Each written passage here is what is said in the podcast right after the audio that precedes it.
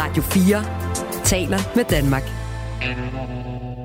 Velkommen til eksperimentet på midten. Din vært er Pernille Rudbæk. Der er dømt slutspurt før sommerferie for det måske lidt ferietrængende arbejdsfællesskab. De sidste forlig skal i hus, og øh, hvad venter der så på den anden side? Uffe Elbæk, øh, dit bedste sommerferietip til SVM-fællesskabet, hvad er det? altså mit øh, sådan, øh, princip, når vi snakker parforhold, det er altid, at hvis 1 plus 1 skal give, gerne skal give 3, og hvis det ikke gør det, så skal man blive skilt. I det her tilfælde, 1 plus 1 plus 1 skal gerne give 4, når vi ser på de her fi, øh, tre partier. Men jeg synes, det giver 2 eller 1. Altså jeg kan simpelthen ikke se glæden i det, øh, den konstellation. Så jeg synes, skynd jer at få en øh, skilsmisseadvokat. Og med det, så øh, er vi da kommet øh, frisk i gang med dagens udgave af eksperimentet på midten, som jo øh, i øvrigt er sæsonafslutningen og den forløbige status på, om man reelt kan skabe reformer og handlekraft ved at mixe blå, røde og lilla kræfter, eller om eksperimentet på midten er dømt til at dø eller blive skilt. Velkommen til. Du lytter til Radio 4. Og denne uges panel udgøres som altid af tre, der selv tidligere har været med i en regering på den ene eller på den anden måde. Uffe Elbæk, velkommen til. Tak skal du have. Tidligere radikal kulturminister, siden stifter af Alternativet. Øhm, vi er jo sådan en øh, politisk slutspurt herop mod ferien, selvom politikere hvor sjældent rigtig holder fri. Ja. De sidste forlig skal i kassen, det skal vi snakke om lige om lidt. Men hvordan er det egentlig som minister, når man står der og skal til at lukke sit ministerium ned for ferien? og man glæder sig helt vildt. Men altså, altså det er jo et, et af de tungeste og sværeste job at være minister. Altså, man øh, fatter simpelthen ikke, hvor stort et arbejdspres man øh, under. Så derfor, når man endelig kommer frem til, til øh, sommerferien, altså, man kan lige kaste sig ind i bilen eller toget, og så komme ud i sommerhuset, ikke fordi at man er mør. Og er der så bare helt lukket og slukket inde i ministeriet? Nej, nej, selvfølgelig, nej, selvfølgelig er der altid en linje ind, ikke? for der opstår altid noget i løbet af sommerferien. Altså oppositionen synes garanteret, at de vil lave en dagsorden, mm. når der ikke er andet at lave. Ikke? Øh, så selvfølgelig har man kontakt med, med ministeriet undervejs. Men man klarer det fra sommerhuset? Det gør man nemlig. Også velkommen til dig, Martin Gertsen. Tak. Tidligere folketingsmedlem og ordfører i øh, Venstre. Øhm, er det så, nu har vi hørt, hvordan det er et ministerium, på Christiansborg som helhed, er det sådan, at der lige op til ferie, ligesom på mange andre arbejdspladser, så er ekstra travlt med alle de der sidste opgaver og aftaler, der skal i hus? Ja, både det, som Uffe var inde på, eller det I taler om før, der er aftaler, der skal i hus af ministre, som jo har haft hele folketingsåret til at lukke deres aftaler, og så alligevel så kommer de jo rendende her lige inden sommerferien og skal lukke dem alligevel, ikke? Så der, kan der jo nogle gange være pres helt op til sommerferien i folketingssalen. Det har ikke været så hektisk i år, men så kan der nogle gange være det, hvor man faktisk nærmest går helt ind i juli, og så er jeg altid lidt af og har haft en inbox, der har været fuldkommen overfyldt med alle mulige ting, øh, som man... Som den eneste på Christiansborg, det er jeg sikker på. Det tror jeg sgu ikke. Altså, jeg har engang set... Jeg, jeg var, hvis jeg lige må fortælle, jeg har engang været meget bekymret over, at jeg havde nogle 100 ulæste mails. Så kiggede jeg ned i Tommy Ahlers øh, indbakke en gang, fordi jeg sad ved siden af ham, og så holdt min dårlige samvittighed op med at være der, vil jeg bare sige. Hvor, den var sat med fyldt. Hvor mange nuller var der på? Jamen, der var rigtig, rigtig mange. Okay. Jamen alt er jo relativt, også på Christiansborg. også velkommen til dig, Jakob Blomgren Knudsen. Tak. Tidligere særlig rådgiver for øh, de radikale, blandt andet Morten Østergaard fra 2011 til 2015. Da du var sådan øh, personlig rådgiver på Christiansborg, gik du så egentlig overhovedet rigtigt på ferie? Øh, både og. Man havde simpelthen brug for det. Øh, der var jo de, der er jo de, man kalder jo sommerferien for agurketid. Det vil sige alle de historier, som politikerne gerne vil af med, og som ikke kan komme af under et normalt, man ikke kan komme ud med under et normalt folketingsår, dem kan man komme ud med i den såkaldte agurketid, hvor journalisterne sænker baren for, hvad de egentlig gerne vil have i aviserne. Og så er du det på arbejde vi... som rådgiver, eller hvad? Nej, det, over... det, eller, det lyder forkert, men det tager pressemedarbejderne sig af, men der bliver lige lidt her. Man skal lige signe af på, om, om det også er fornuftige historier, og hvad, hvad siger de om det arbejde, partiet i øvrigt er ude i. Men så vil jeg også sige, nej, altså man kigger faktisk fremad, inden man går på ferie. Der kommer mm. august måned, der starter en ny sæson, der kommer sommergruppemøde i partierne. Regeringspartier holder også sommergruppemøder. Hvad skal vi sige? Mm. Hvad siger vi om regeringssamarbejdet? Øh, og så kommer jo finansårsudspillet, hvor alle partier har aktier i. Det kommer i slutningen af august. Det begynder man allerede, inden man går på ferie og kigge hen efter. Så de opgaver, der ligesom ligger og skal hakkes af, inden man kan gå på ferie. Det handler også om at have forberedt den kommende sæson, faktisk. Ja, præcis, præcis. Så SVM, de har også ved at have køreplanen klar for efteråret, mener du det? Det håber jeg det i hvert fald. Nu har de jo haft en, en, nu har de haft, nu har de haft en, en, en turbulent juni, men øh, det vil jeg mene, øh, det har det. Jeg tror godt, de ved, at uover at håndtere dag-til-dag historier, så skal de også have en køreplan for efteråret, og det er jeg rimelig sikker på, at de har. Vi kommer også til at kigge lidt frem øh, senere i udsendelsen, fordi det her det er jo altså det sidste live-program for den her sæson. Og udover at vi skal kigge øh, frem til sidst, så betyder det også, at vi skal gøre den store regnskabspulje op til sidst hele sæsonen. Der har vi jo bedt vores panel smide en rød, blå eller lilla bold i øh, den her samlede regnskabspulje, alt efter hvem man synes har fået mest ud af regeringseksperimentet.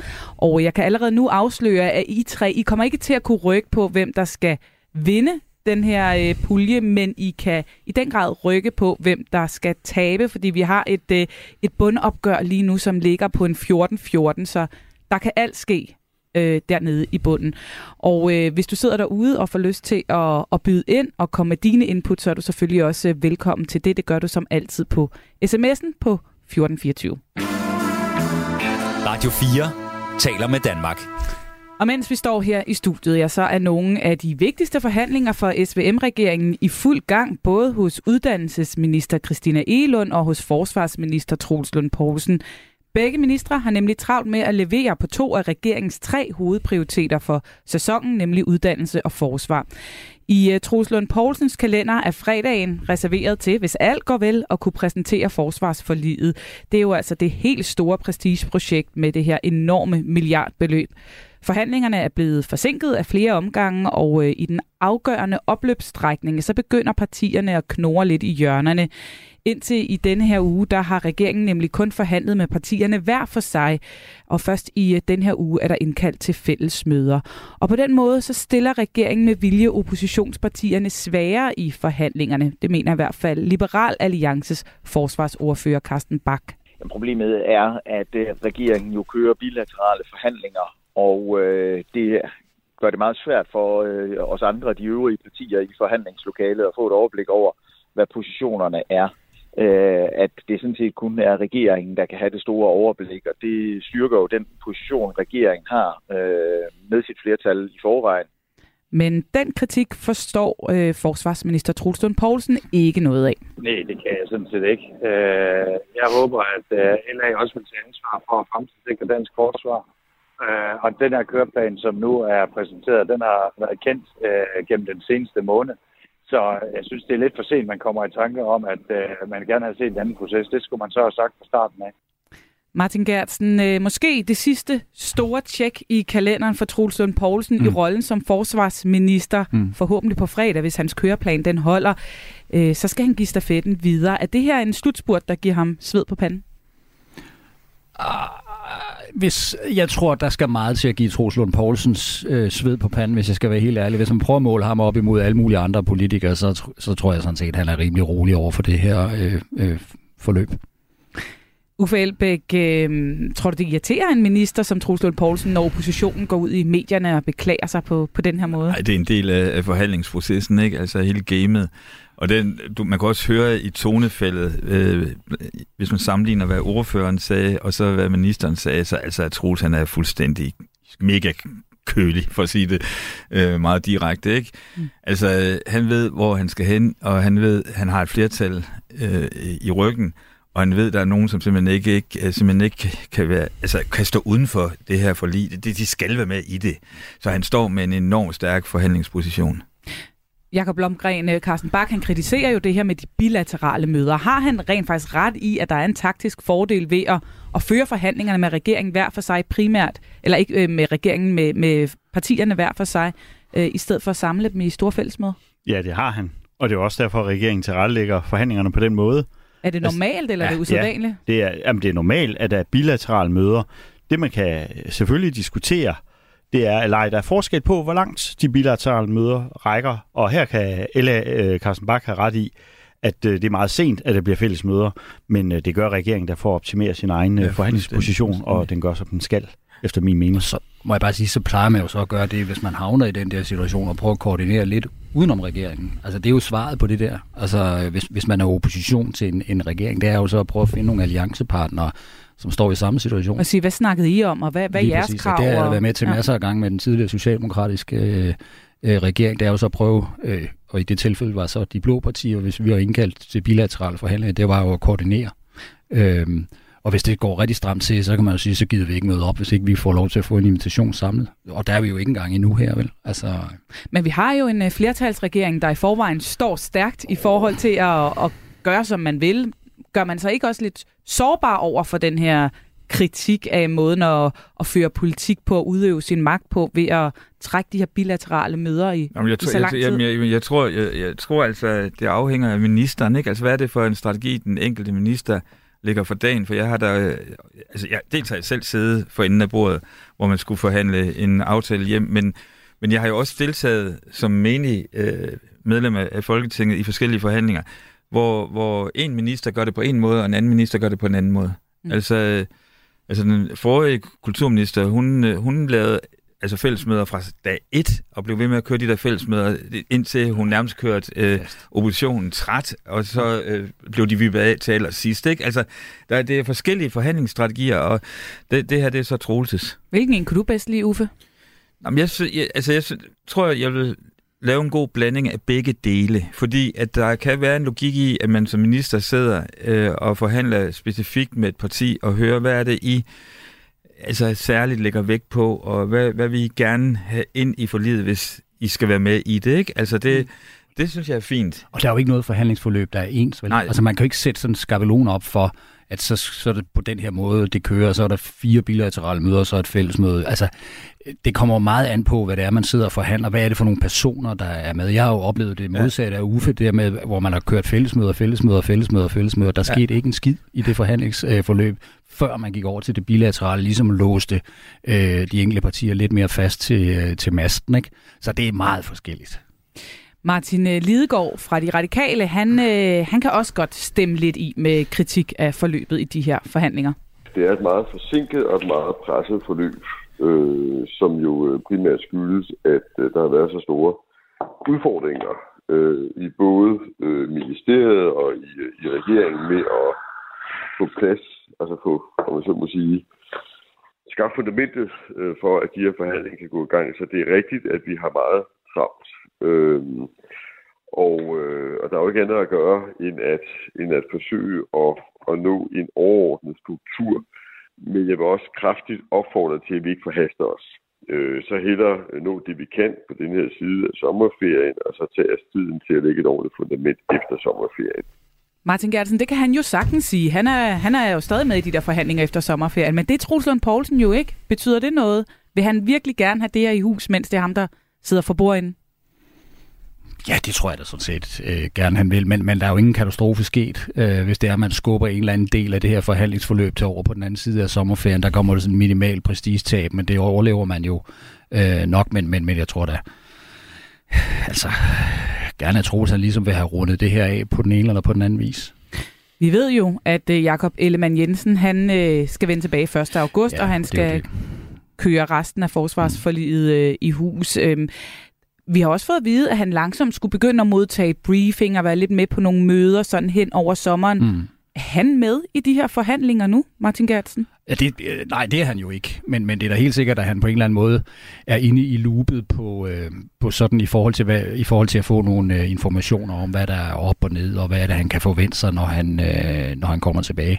Men jo også set i det lys, kunne det måske være meget rart, at man ikke ligesom starter 1. august med at have sådan en bunke af uafslut, altså en helt sådan håb En uafsluttet. Tommy Ahlers gang Ja, ja, altså lig, liggende foran sig, når man, når man kommer tilbage. Der kunne det være meget rart, tror jeg, for ham øh, at have rundet det der forløb af. Øhm, Jakob Blomgren, øhm, vi står altså ved en, et skillepunkt her, at øh, når øh, Troels Lund Poulsen, han måske, hvis alt går efter hans plan på fredag, ligesom får, får præsenteret sin del af det, så er det, at han skal give stafetten videre til øh, Ellemann, som så skulle kunne samle den op fra 1. august. Hvordan foregår det arbejde? Jamen altså, øh, forhandlingerne er jo tilrettelagt sådan, at undskyld, det de skal vedtage på fredag, eller formentlig beslutter på fredag, det er jo en rammeaftale. Det er jo beløbet, øh, og øh, med al respekt, altså det er jo ikke den sværeste forhandling, fordi partierne skal sådan set bare acceptere øh, som noget lidt morsomt, at regeringen har skaffet rådrummet, nemlig ved at afskaffe stor bededag. Og det er jo besluttet i Folketinget, det kan alligevel ikke rulles tilbage, der er et flertal. Og så skal man altså finde ud af, på hvilken hovedområder skal de her penge fordeles. Så kommer der jo de mere specifikke forhandlinger efter sommerferien. Øh, så der bliver selvfølgelig en overlevering, og det bliver vigtigt, at Jacob Ellemann også rigtig øh, kender til de dynamikker, der har været i de forhandlinger, når man vedtager den her rammeaftale, øh, og også ved, hvad position, hvordan øh, partierne egentlig har positioneret sig under dem, og hvad deres ønsker er. Det er super vigtigt med den der overgang. Jeg vil bare lige sige, at jeg tror faktisk, det er vigtigt for regeringen særligt at få den her aftale på plads inden sommer. For der er jo det her NATO-topmøde den 11. juli, vi har diskuteret nogle gange her i programmet, som er meget vigtigt. Og der står Danmark så bedst ved ligesom at have sikret, at nu har man økonomi til at opfylde NATO's øh, krav om 2%. Så der har Martin Lidegaard lidt for god tid, hvis han siger, at vi kan godt, den del kan ikke udskydes til efter sommerferien i hvert fald. Jamen altså, i virkeligheden synes jeg, det øh, ja, ja. Du vil sige noget, Uffe Elbæk?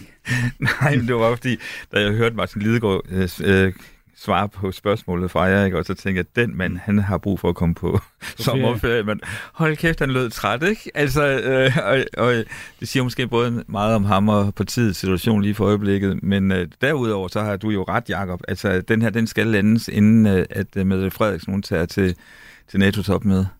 Ja, og så vil jeg øh, mm. bare lige sige, at, at øh, vi skal også lægge mærke til, når politikerne er ude og kommentere på proces, så både LA og Radikal gør her, så læg mærke til det, de ikke siger. De siger ikke noget om, hvad de sidder og forhandler om. Nej, nej. Så, så Hvorfor de, skal vi lægge mærke til det? Jamen det skal vi jo, fordi der er åbenbart er god gænge i forhandlingerne. Hvis en forhandling går rigtig, rigtig skidt, eller er tæt på et sammenbrud, så skynder man sig ud og forklarer, hvad er det egentlig problemerne er i forhandlingerne. Ja. Men jeg opfatter det som loyalitet over for forhandlingerne faktisk, at de, at de alene kommenterer på, hvordan regeringen ja. håndterer det, men de fortæller faktisk ikke, os andre om, hvad det er, der foregår inde i forhandlingslokalet, hvad for uenigheder der er. Der har du så, en pointe. Så ja. faktisk skal Troels Lund Poulsen være rigtig glad for, for den her proceskritik?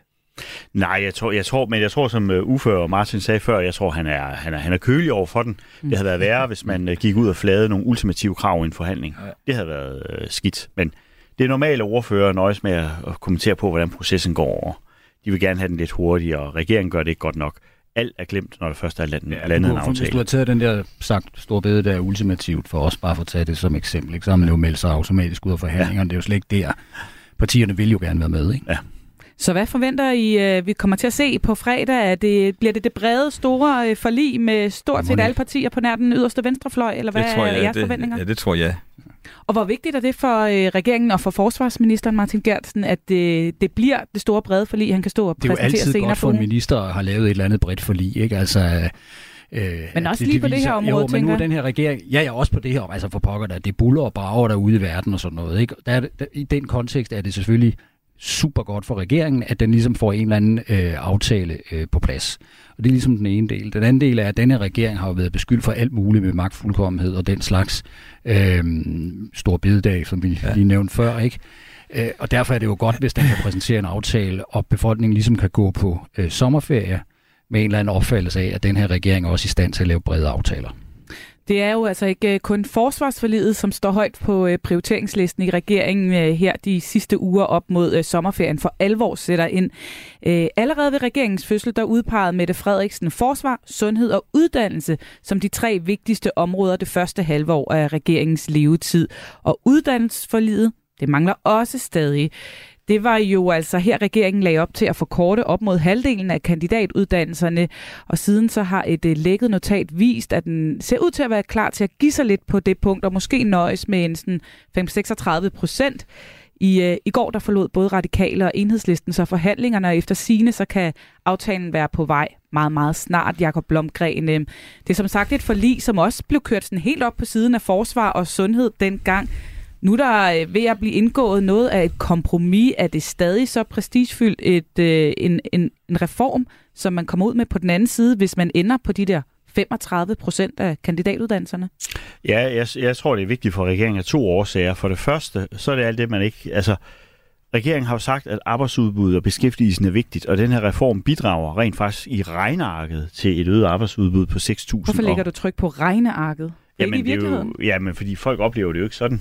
Øh, men, men, øh, men, øh, men regeringen fører et regneark og har travlt med at kommunikere, at den laver reformer, og det måler man på. Hvad bliver beskæftigelsen? Hvad bliver arbejdsudbud? Den bærer faktisk det her. Det er den ene grund til, at det er vigtigt for regeringen.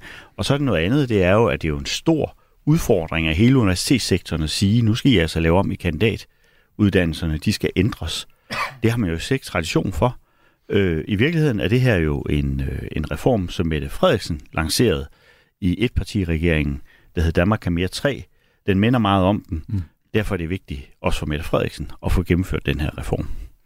Som sagt, så øh, trak de radikale sig fra forhandlingerne øh, i går. Øh, Uffe Elbæk, enhedslisten har også trukket, så øh, hvor meget mener du, at regeringen kan give sig på det her udspil, før at det stadig sådan, øh, at de taber troværdighed? Nej, men jeg tror, at Christina Elund, hun vil faktisk gerne have haft nogle af venstrefløjspartierne med i den her aftale. Altså, det er, Hvorfor? Jamen, det er fordi, hun gerne vil have det der brede afsæt. Plus, at hun ikke ønsker at åbne en flanke i forhold til hele, øh, altså alle de unge vælgere. Øh, og en, øh, en sektor, som øh, er meget meningsstærk. Ikke? Altså, det er Mm. folk, som øh, har store højtalere, hvis de først begynder at skrue op på den. Øh, Så der, altså, jeg tror ikke, at hun synes, det, det er en særlig ønskværdig situation, hun befinder sig i lige nu forhandlingsmæssigt. Jeg tror, hun er ked af, at, øh, at radikale er gået, og enhedslisten er gået. Hun ville gerne have mødt dem, øh, sådan så de er blevet, var blevet. Øh, problemet, synes jeg, øh, for Christine Enlund, som jeg ellers anser som både bare en både nuanceret og klog minister, øh, det er, at hun har haft svært ved at kommunikere. Hvorfor var det, man ville den her reform? Måske fordi hun ikke mener det. Måske fordi, at, øh, som du siger, Jacob, at det faktisk er Mette Frederiksens idé, og ikke hendes egen idé. Øh, så jeg, hun, hun har fået en opgave, som er svær at, at lande øh, fornuftigt. Og det var kan- jo det, man, man kan jo sige, det med de radikale, det kunne man jo have stillet sit ur efter. Altså det var vel derfor, de ikke skulle med i regering. Altså det var på grund af alt det her med, med, med hele uddannelsessektoren. At Så det ville- havde set mærkeligt ud, hvis de var gået det med i den synes her jeg ville have set aftale. helt vildt mærkeligt ud. Ja. Men, men, men, det, men det, altså, der er en bro over til så regeringens sådan mere principielle øh, problem lige nu. Det er jo, at de, de hele tiden har stået og snakket kriser, og vi dårlig økonomi og mangel på arbejdskraft. Øh, Alle, altså, det her det er en kriseregering. Den er født ud af en kriselogik.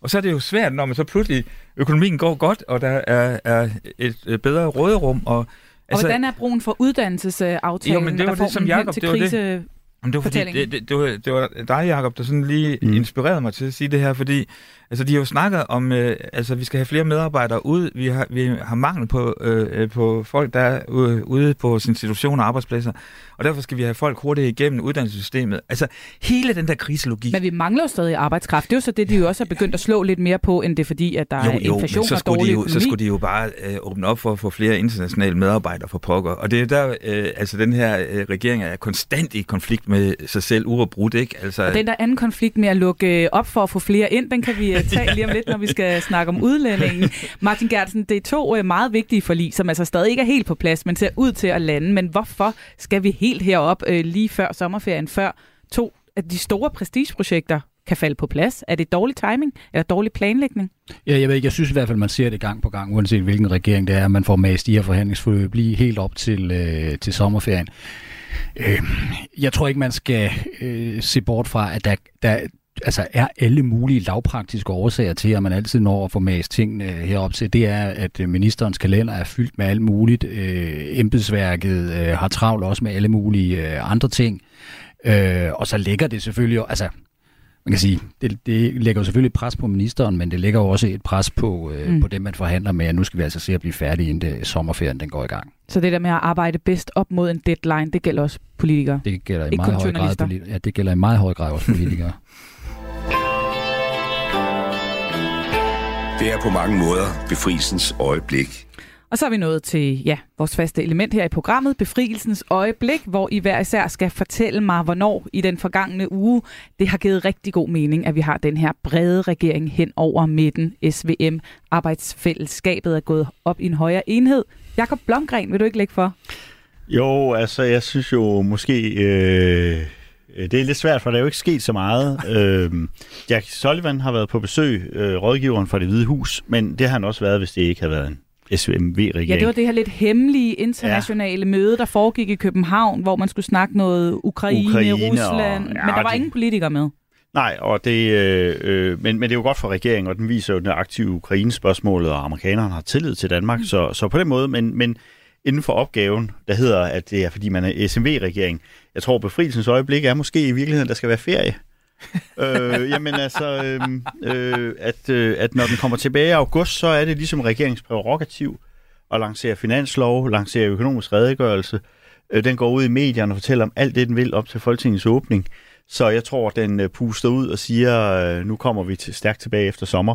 Jeg kan godt finde en lille ting, øh, det er, eller lille ting, det betyder meget for meget. Jeg, jeg lader mærke til, at overborgmesteren Sofie Hestorp havde været ude og sige, at måske skulle laves en ny lokalplan for Pusher Street, og justitsministeren har følt trop med det samme og sagt, ja. det støtter regeringen i hvert fald. Så lavede hun en lunds ud, han samlede op, eller Ja, hvad? og, og det er jo øh, øh, politikere fra samme parti, ja. øh, og regeringen har et flertal, så den kan jo egentlig gøre det her ret lydefrit. Mm. Så det tror jeg, det synes jeg har været en succes for regeringen. Vi har også set, at Peter Hummelgaard taler om at stramme våbenloven osv., så, videre. så der er nogle befrielser for Så det, og, regeringen. og, og når han kunne gøre det, så er det fordi, vi også har den her øh, flertalsregering, tænker Ja. du? Ja.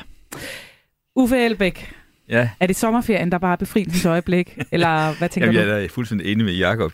Altså det hele taget, så synes jeg ikke, der er meget befrielse over den her regering. Altså, det er sådan min, min position i det, ikke? Altså, altså fordi hvis, hvis det var befrielsens øjeblik, så ville man jo se øh, folk med armene i, i vejret, mand, og de ville være mega glade. Altså, de ligner jo altså, en dødsmars nærmest, når man kigger på dem, ikke? Altså, det ser jo ikke ud som om, at de har det specielt sjovt, og, og de synes, at de har gejst på det, og nu skal vi rykke Danmark et bestemt sted hen, og nu skal vi se alle de gode idéer, vi har. Altså, det virker som sådan en byråkratregering. Altså, altså det, det, Det var synes jeg... befrielsens øjeblik, du skulle komme med her, Uffe. Ja, ja, ja. Og hvis jeg så skal gøre det alligevel, altså acceptere præmissen, ikke? Mm. Øh, så, så vil jeg sige, at øh, medieforhandlingerne, altså medieforlidet, øh, Ja. er, er, er landet. Og det er første gang i 10 år, at der er blevet landet, hvis jeg ellers kan huske rigtigt, øh, et bredt medieforlig. Altså medieforligen har altid været sådan, en, øh, at enten øh, var det den borgerlige blok, der strammede det ene eller det andet, eller også var det den røde blok. Øh, og derfor har medieforhandlingerne været meget værdibaseret, og det er sådan en, man positionerede sig i forhold til værdier, holdninger og kulturopfattelser og sådan noget. Og der har Jakob øh, Engelsmidt jo formået at, at lande et øh, bredt øh, medieforlig, og det synes jeg øh, øh, skal han have ros for, og det er for godt for, for Medie Danmark. Så når jeg nu vred armen om på dig, så, ja. Så kunne du godt Ja, selvfølgelig kan jeg det, men jeg synes også, at de skal have noget røg, altså. Det, det, og det skal Øh, de nok få. ja. Vi, når, vi, kom, vi kommer til ugens bastard senere. Martin Gertsen, Det er sgu meget sjovt med de der befrielsens øjeblikke Ja. og ugens bastard, at man kan også lynhurtigt gøre det i, altså de der medieforhandlinger kunne man også meget hurtigt have lavet til ugens bastard, ikke? Jo, det kunne Altså, de hæver skatten, skal man bare lige... Ja. Øh, for Venstre er det ikke, øh, det er ikke skide godt. en befrielse. Øh, nej, nå.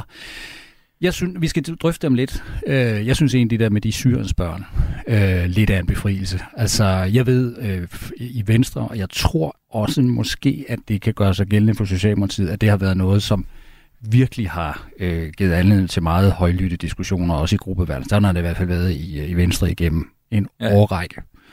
Øh, og der tror jeg egentlig, det er meget godt, at man prøver at finde en lidt mindelig løsning på det der. Øh, fordi det har gjort ondt, også langt ind i Venstre. Det tror jeg, du har fuldstændig ret. På Radio 4 får du hver uge nyt fra de aktuelle politiske dagsordner. Forsvaret bløder personel som aldrig før. Vi taler med dem, der mærker konsekvenserne Jamen, det står rigtig alvorligt til. Hver fjerde kollega mangler. og søger svar hos magthaverne. Vi undværer ikke en forsvarsminister. Altså, vi har en fungerende forsvarsminister, som øh, løfter sin opgave 100%. Bliv opdateret på dansk politik alle hverdage kl. 11.05. Radio 4 taler med Danmark. Og lige nu der er vi i gang med eksperimentet på midten. Her i studiet har jeg besøg af Jakob Blomgren, Uffe Elbæk og Martin Gertsen. Jeg selv hedder Pernille Rødbæk. Og øh, nu spoler vi tiden tilbage til torsdag. Du talte lige om det, Martin Gertsen, men hvor udenrigsminister Lars Løkke Rasmussen med et forsigtigt smil kunne øh, konstatere, at en mor og hendes to børn nu er blevet evakueret til Danmark fra deres fangelejre i Syrien. Grunden til, at smilet måske ikke gik op til begge ører, det er, at der jo stadig er en anden kvinde i lejren, som har takket nej til tilbuddet om at blive evakueret til Danmark med sine børn. Både Venstre og Socialdemokratiet har jo ellers tidligere forklaret, at de gerne vil hjælpe børnene til Danmark, men absolut ikke mødrene. Men altså, Moderaterne har trukket godt og grundigt i, i nogle snore i regeringen, og, øh, og nu sker der altså noget. Uffe Elbæk, øh, Martin Gertsen sagde, at det var et befrielsens øjeblik. Er det det for hele SVM-regeringen, tror du, eller er det Moderaterne her, der, øh, der styrer regeringens Nå, der er jeg, jeg er udlændingepolitik? fuldstændig enig med Martin. Altså, det har jo været en mildstalt en varm kartoffel øh, for Venstre i hvert fald, øh, at forholde sig til den her sag, ikke? Altså, partiet har været splittet. Der har været voldsomme diskussioner internt. Øh, så derfor tror jeg, de er rigtig, rigtig glade for, at Lars Løkke, som jo tidligere venstremand, øh, hvor havde mulighed for at, at finde et kompromis, øh, som øh, fik folk ud af det der øh, Jørgen Alvar havde meldt sig op i. Mm. Så, så øh, jeg tror, det, ja, ja, jeg er enig med Martin. Lad os lige høre, hvordan Lars Løkke Rasmussen tidligere har udtalt sig om, hvor regeringen stod i den her sag med, med Syrienbørnene, og hvorfor det var så svært for regeringen i så lang tid at komme med en klar melding om, hvad der skulle ske. det er de sager, øh, hvor det er en kendt sag, øh, at de tre partier, regeringen består af, øh, har en forskellig tilgang.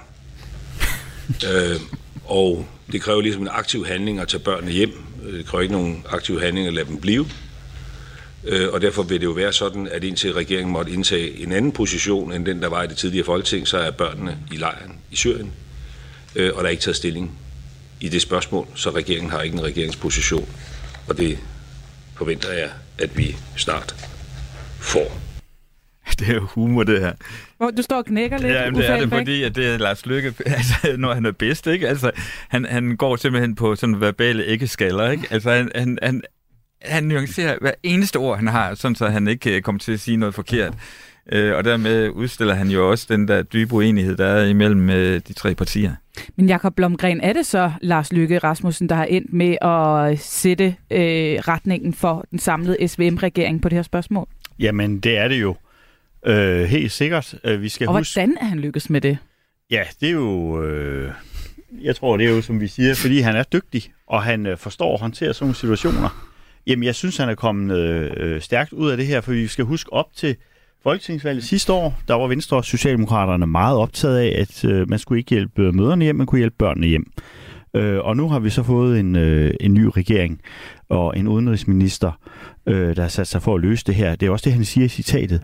Jeg forventer, vi finder en løsning. Altså, han siger jo rent faktisk noget i det her.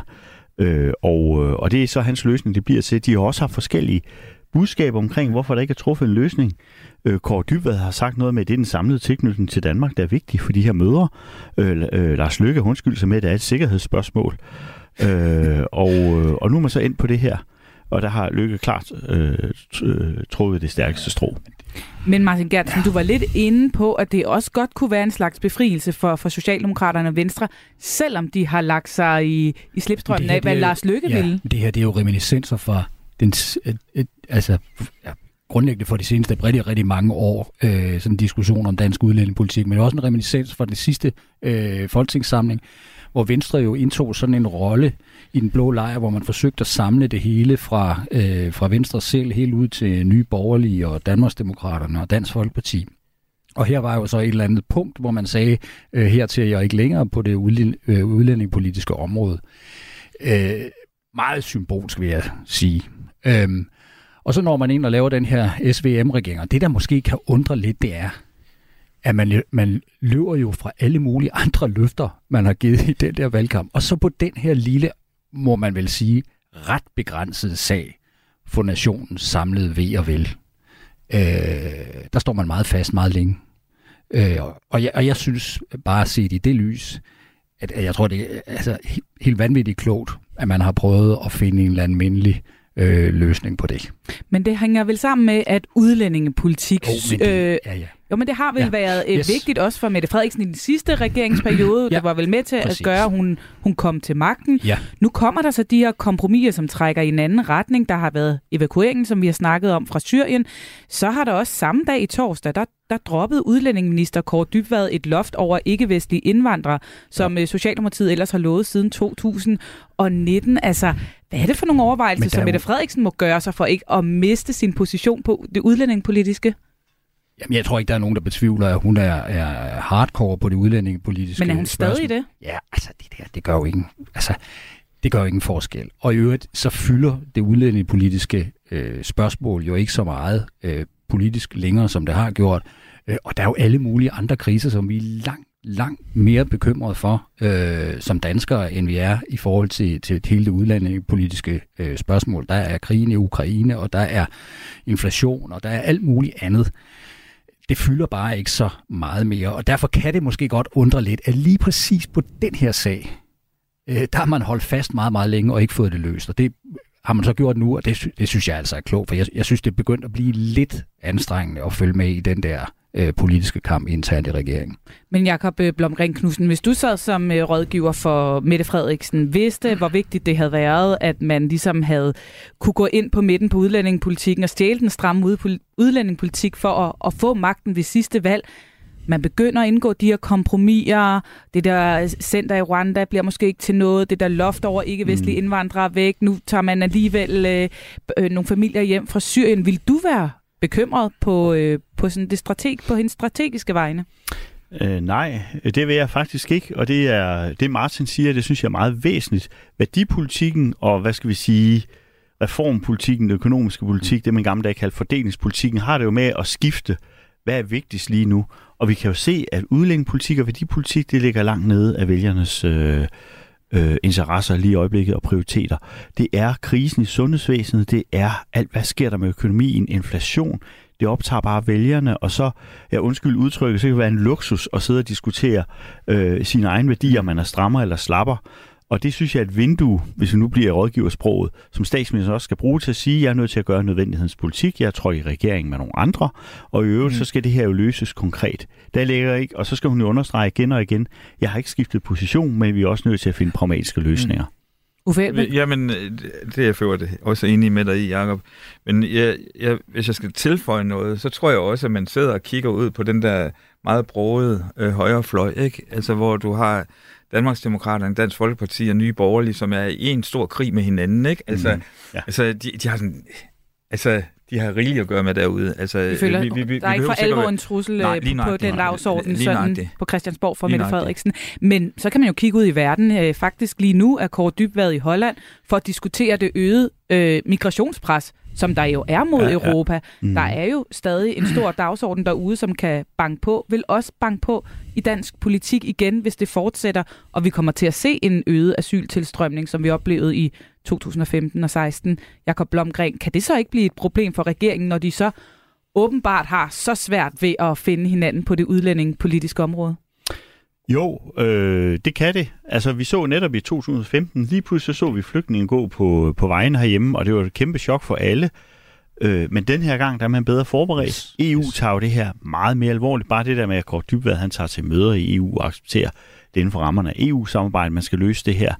Øh, de er jo i gang, mm. og, og, og ved jo godt, at italienerne kan ikke stå med det mm. alene, og vi skal have en hård bevogtning af vores grænser.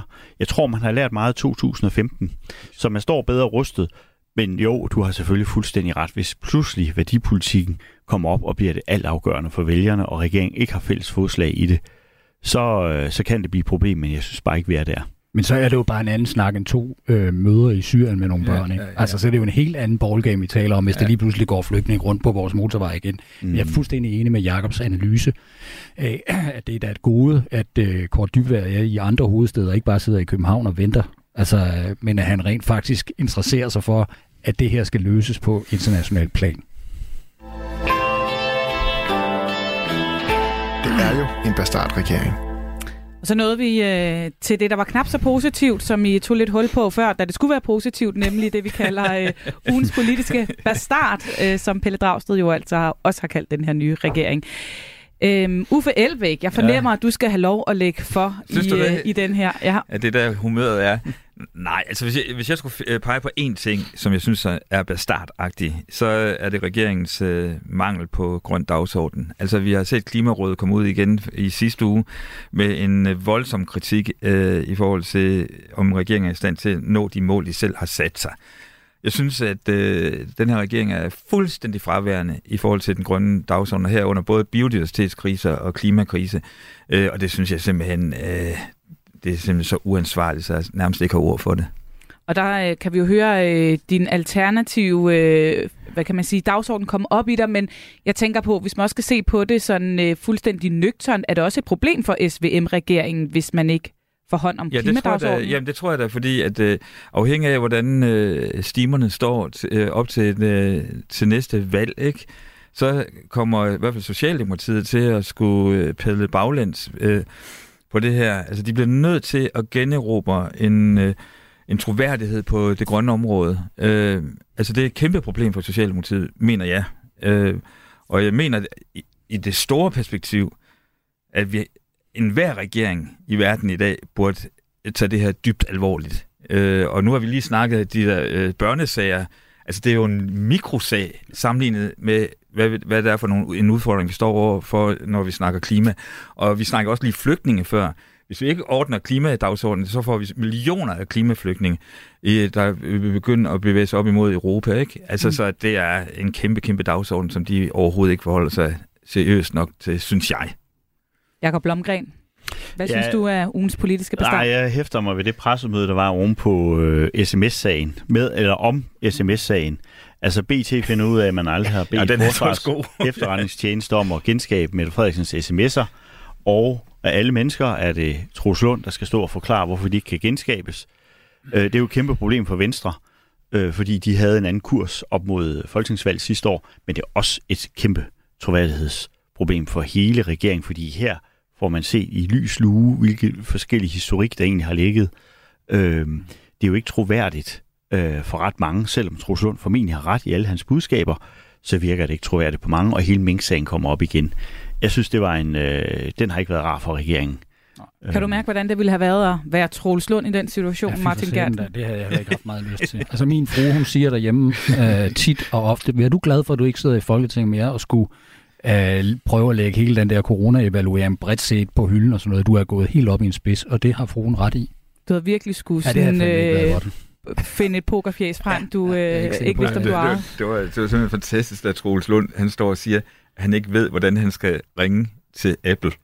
Ja. Altså en minister, der siger, jeg ved ikke, hvordan jeg finder telefonnummeret. Det var der så nogle Apple. journalister, der kunne finde Ja, ud er- af. Ja. Martin Gertsen, hvad har øh, du fået øje på? Jamen, jeg er lidt misundelig på Jacob det, over, at han fandt den der, for den er også god. Ikke? Men jeg, øh, jeg synes, hele den der skærmdebat gør rigtig ondt på Venstre. Okay. Øhm, altså, vi har en statsminister og Mathias Tesfaye, som render rundt og, og, og mener, at man skal have øh, skærme helt ud af daginstitutioner og folkeskoler og den slags. Det, det, det gør øh, ondt på Venstre af to grunde. Dels fordi man grundlæggende er et decentralt parti, som mener, at den slags kan man sådan set godt selv finde ud af ude på daginstitutionerne og ude i skolerne, hvor meget skal der være af den slags. Men jo også fordi man sådan set er grundlæggende et fremtidsoptimistisk parti, som selvfølgelig mener, at man skal bringe øh, den moderne informationsteknologi, der er øh, til rådighed, at den skal man bringe øh, i anvendelse. Det er sådan lidt old school at mene, at nu skal man bare tilbage og bruge altså blyanter og papir øh, i den danske øh, folkeskole. Og det der, det gør ondt på mange venstrefolk. Herunder mig. Du lytter til Radio 4. Der er mange ting, der går ondt på en uh, tidligere venstrepolitiker i dag, kan jeg for, uh, fornemme.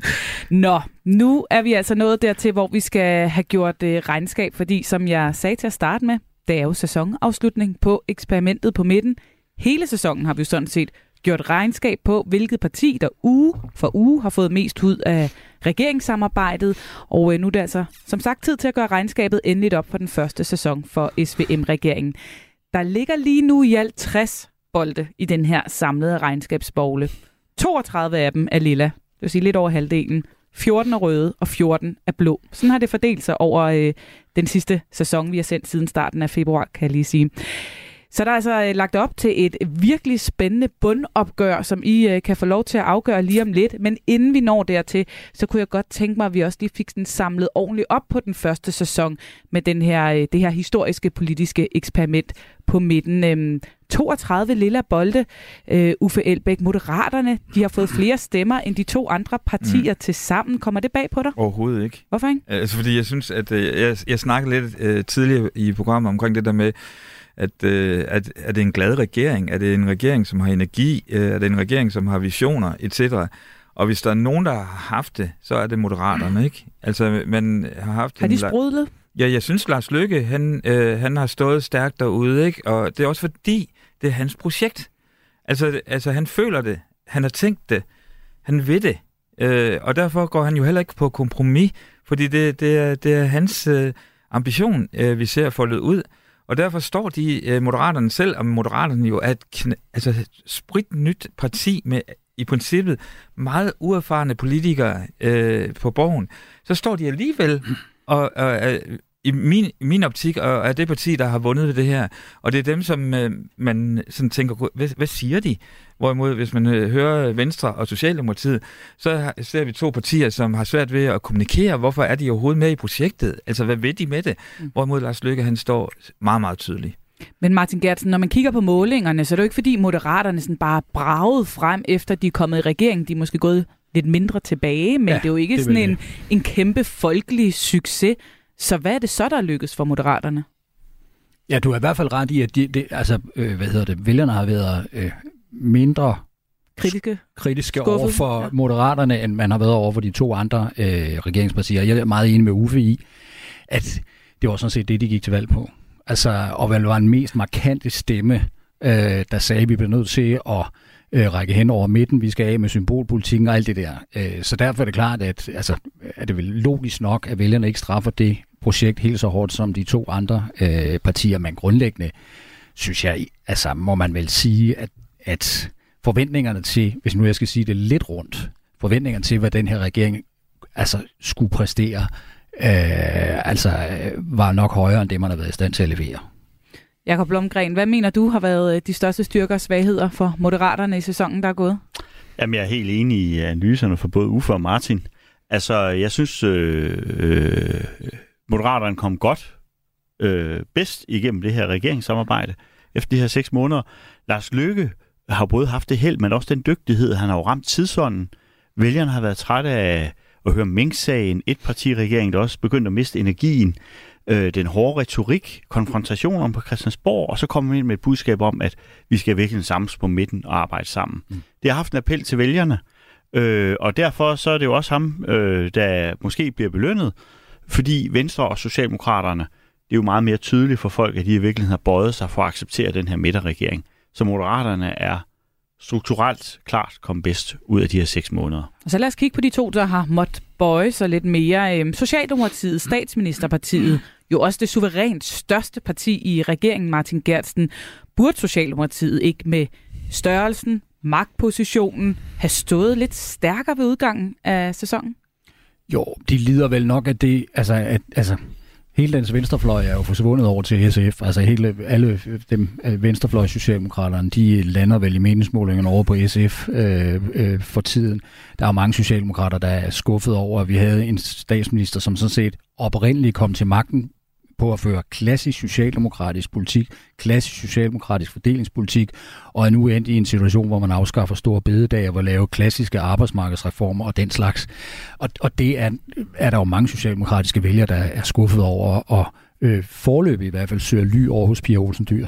Hvad mener du har været de største udfordringer for Socialdemokratiet, Uffe Jamen, øh, det lyder nærmest som et ekko af dig, Martin. Ikke? Altså, og hvis jeg skal øh, sige noget ud over det, øh, så så øh, jeg ved faktisk ikke, om jeg kan sige det bedre end dig, Martin. Nå, det, du, der er der mange gange, du har sagt det bedre end mig. Ja, hvor I søde ved hinanden. Nej, det, det er jo fuldstændig rigtigt, som Martin siger. Tænk, hvis politikerne på Christiansborg sagde sådan, ja, på tværs af partier. Ja, ja, men altså, det, jeg synes, det, at Socialdemokratiet står i et enormt svært sted. Øh, og altså, hvis vi spoler bare et halvt år tilbage, så stod... Øh, Mette, meget, Mette Frederiksen meget stærkt. Øh, hun var god til at, at kommunikere, altså det var hun jo ekstremt god til at kommunikere, den der krise øh, mm. øh, ikke? Og så ender vi et halvt år senere med, at man ikke ved, om hun bliver i jobbet eller ej. Altså hele diskussionen omkring, øh, skal hun være generalsekretær i NATO, eller skal hun ikke, og Øh, hun er garanteret øh, sådan smiret over, at hun overhovedet er i spil, kunne jeg forestille mig. Men det betyder jo også bare, at øh, ånden er ude af flasken øh, internt i Socialdemokratiet, og alle kaffeklubberne nu er i gang med at positionere sig. Øh, bliver det øh, Nikolaj, eller, eller hvem skal være, øh, være statsminister efter statsministeren, ikke? Så altså, mm. Socialdemokratiet synes jeg står svagt nu. Jakob Blomgren, øh, hvis du var gået ind øh, som rådgiver for Socialdemokratiet i, i den her regering, hvor man havde øh, de, øh, altså statsministerposten, finansministerposten, var det suverænt største parti, havde du så været tilfreds med at stå her ved, øh, ved udgangen af første sæson? Øh, jamen, nu kan jeg jo bare, altså, så kan jeg selvfølgelig bare sige nej, fordi man kan kigge på målingerne, man kan kigge på alt muligt andet. Men altså, jeg synes alligevel, der skal nogle nuancer ind i, i svaret, fordi ja, de her seks måneder har været tumultariske for Socialdemokraterne. Øh, de sidder på magten, de har statsministerposten, og vi har altså kun været her i seks måneder. Vi har, altså der er mange halveje tilbage, ja, ja. Mm. Øh, og jeg synes stadigvæk, at det er en styrke, når man er regering, det er, at man kan jo faktisk sætte dagsordnerne, især når man er en flertalsregering. Så nej, jeg tror ikke, der er nogen rådgiver, der synes, at det her, de her seks måneder har været lette, Men hvis vi kigger fremad, så, så, så er jeg ikke sikker på, at tingene er så afgjort for den her regering. Men, men Jacob, hvis bare må knytte en lille... Ja. Altså, når du siger, ja, de kan sætte dagsordenen, men hvis de ikke er enige om dagsordenen. Ja. Det, det, det, det er det, jeg synes, der er problemet med den her regering. Det er, at altså, jeg mangler visionen. Jeg Mm. mangler forklaringen på, hvad er det for et projekt, de har. Så er der øh, regeringens smertensbarn, vil nogen måske mene, Martin Gertsen. Øh, det kan være, du kan sige mig imod som gammel øh, venstremand, men altså, her efter et halvt år, du, øh, du, du stoppede ved valget her. Øh, Ja, det kan man godt sige. Ja. var, øh, var det det rigtige, at Venstre gik med i den her regering over oh, det synes jeg simpelthen. Jeg, jeg, altså, det er hver anden morgen, så har jeg en, anden, en forskellig opfattelse af det der. Altså, øh, det mest åbenlyse svar er, siger nej. Og jeg, sådan har jeg det også tit. Altså, det er lidt naturstridigt at være i regering med Socialdemokrater for enhver venstremand. Det må man bare sige.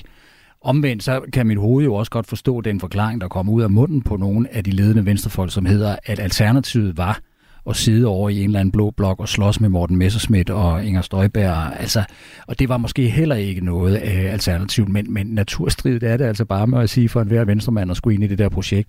Og så har det jo bare regnet ned med ulykker, og nogle af dem har jo været selskabte øh, over Venstre. Man må bare sige, kæmpe løftebrud øh, fra, øh, fra Venstres side, og så oven i købet, så bliver formanden så syg midt i det hele, så det har været, altså det er nærmest et under, at man kun ligger, eller man dog ligger på de der 10 procent. i meningsmålingerne. Ja. ja. Nå, øhm, nu vil jeg give jer lov til at smide hver jeres øh, bold uh. i øh, puljen her. Øhm, og det bliver jo altså de afgørende bolde, så tænk jer godt om. Jakob Blomgren, hvor smider du din bold hen? Altså for den sidste uge? Ja. Ja, altså jamen, jeg tænker, at den går til Socialdemokraterne egentlig lidt, fordi nu er der kommet lidt mere, jeg er jo enig i Uffes Ja. analyse, men der er kommet mere ro over det med kaffeklubberne. Det giver nogle skulp, at der har været den her diskussion og usikkerhed om, ja. hvor vores statsminister er på vej hen. Men, men det er som om, de er kommet lidt tilbage. Der har været sådan noget med, at nu strammer vi våbenloven, som jeg nævnte før, Pusher Street, så jeg synes, Socialdemokraterne skal have den for den her uge. Min ryger, min ryger til Moderaterne endnu en gang. Ja, okay. Hvorfor? Jamen, jeg synes bare, de gør det bedst. Altså, ja, der Ja, er ikke så meget Bare at sige. derfor. Ja. Og du, vi har redegjort, hvorfor. Ja. Martin, skal du redde Venstre? Ja, eller? fordi det, det var faktisk meget pænt af Jakob det der, fordi så kan jeg sådan... Altså, jeg, jeg synes ikke, vi skal stå i den her udsendelse og afgøre det der bundslag, så jeg mener, den falder til venstre. Og men så, øh, så, så, så blev Gamle parti. så var der alligevel lidt øh, partisoldat tilbage i dig. Jamen altså, så blev øh, regnskabet her ved udgangen af sæsonen jo altså en suveræn vinder, som nemlig er Moderaterne med de 33 bolde, og så et uafgjort bundopgør på, øh, på 15-15. Øh, helt kort her til sidst. Øh, hvad glæder I jer mest til at følge med i sæsonen, der venter? Martin Gertsen? Øh, altså substantielt, så øh, hører jeg jo, at der kommer en eller anden skattereform her til efteråret eller efter sommerferien, og det, det starter vel nogle diskussioner om, og det bliver da sindssygt spændende, også hvis man er politisk nørd, øh, sådan om, hva- hvor, hvordan positionerer regeringspartierne sig i forhold til skattespørgsmålet, altså topskat og altså... Det Og der har sindssygt. Venstre øh, lagt op til, at de skal have nogle sejre hjem der. Yes, det har man. Får de det? Ja, det ved jeg sgu ikke. Altså, øh, men, men, øh, altså, men, men man har i hvert fald forsøgt at sætte dagsordenen allerede nu øh, og begynde at mase på, ikke? Hvad holder du øje med, Jakob Blomgren? Hvad glæder du dig til at holde øje med, når vi kommer tilbage fra sommerferien? Ah, men jeg vil glæde mig til det samme som Martin. Altså, øh, der er jo fundet de her ekstra penge i det økonomiske råderum. Regeringen har, de tre partier kunne være enige om at bruge nogle af dem på sundhed, noget af det på forsvar, men hvad skal resten af pengene bruges til? Det kommer med, altså diskussionen kommer til at materialisere sig i den her økonomiske 2030-plan, som regeringen snakker om, den vil lancere. Den kommer også med finansårsudspil. Hvem vil den lave det hele med? Det der med, at der kommer flere penge i statskassen, det, det, det, det giver jo nogle politiske diskussioner prioriteringer. Der glæder jeg mig til at se, om regeringen øh, kan blive enige, øh, og om hvordan den vil håndtere det her. En spændende efterår, synes jeg. Uffe Elbæk, glæder du dig til at se, om det hele resulterer i skilsmisse, eller øh, er der jeg, noget andet, du jeg, også jeg, er i holder øje hvert med? fald, jeg, jeg er i hvert fald enormt nysgerrig på de brudflader, der er i Socialdemokratiet lige for øjeblikket. Øh, og der er nok ikke nogen af lytterne, der bliver overrasket over, at jeg gerne vil så en centrum-venstre-regering. Så, jeg, så jeg, jeg er enormt nysgerrig på, hvad, hvad der er for nogle øh, brudflader, der vi kommer til at se i Og hvad, Socialdemokratiet. hvad mener du med de brudflader? Jamen det er altså, om der er en, øh, en øh, sådan venstre-opposition i Socialdemokratiet, der kan flytte Socialdemokratiet ud af det her projekt øh, på sigt, øh, sådan så øh, ved næste valg, at vi får en anden regering. Og øh, her til sidst, øh, Martin Gertsen, Jakob Ellemanns tilbagevenden, det bliver vel også noget, du kommer til at holde skarpt øje med? Det tror jeg hele den danske befolkning, vel, i hvert fald dem, der interesserer sig for politik, øh, gør. Og det der jo er meget svært, når man kommer tilbage fra sådan en situation, det er, at der bliver holdt ekstra øje. Ikke? Altså, ser man bare den mindste tegn på svaghed, så bliver det jo tolket i alle mulige politiske programmer, også på Radio 4 går jeg ud fra. Øh, så, øh, så ja, det vil jeg også følge med i. Vi glæder os i hvert fald til at få jer tilbage til at tolke videre med os øh, efter ferien. Tusind tak, fordi I var med i dag. Jakob Blomgren, Uffe Elbæk og øh, Martin Gertsen. Også uh, tusind tak til dig, der uh, lyttede med derude. Der er meget mere politik her på kanalen hver eneste dag. Det er i uh, den politiske time mellem 11 og 12, ligesom du selvfølgelig også kan finde det hele som podcast, enten i Radio 4's app, eller hvor du ellers finder din podcast. Lige nu skal du få nogle uh, nyheder. Tusind tak for i dag. Du har lyttet til en podcast fra Radio 4. Find flere episoder i vores app, eller der, hvor du lytter til podcast. Radio 4 taler med Danmark.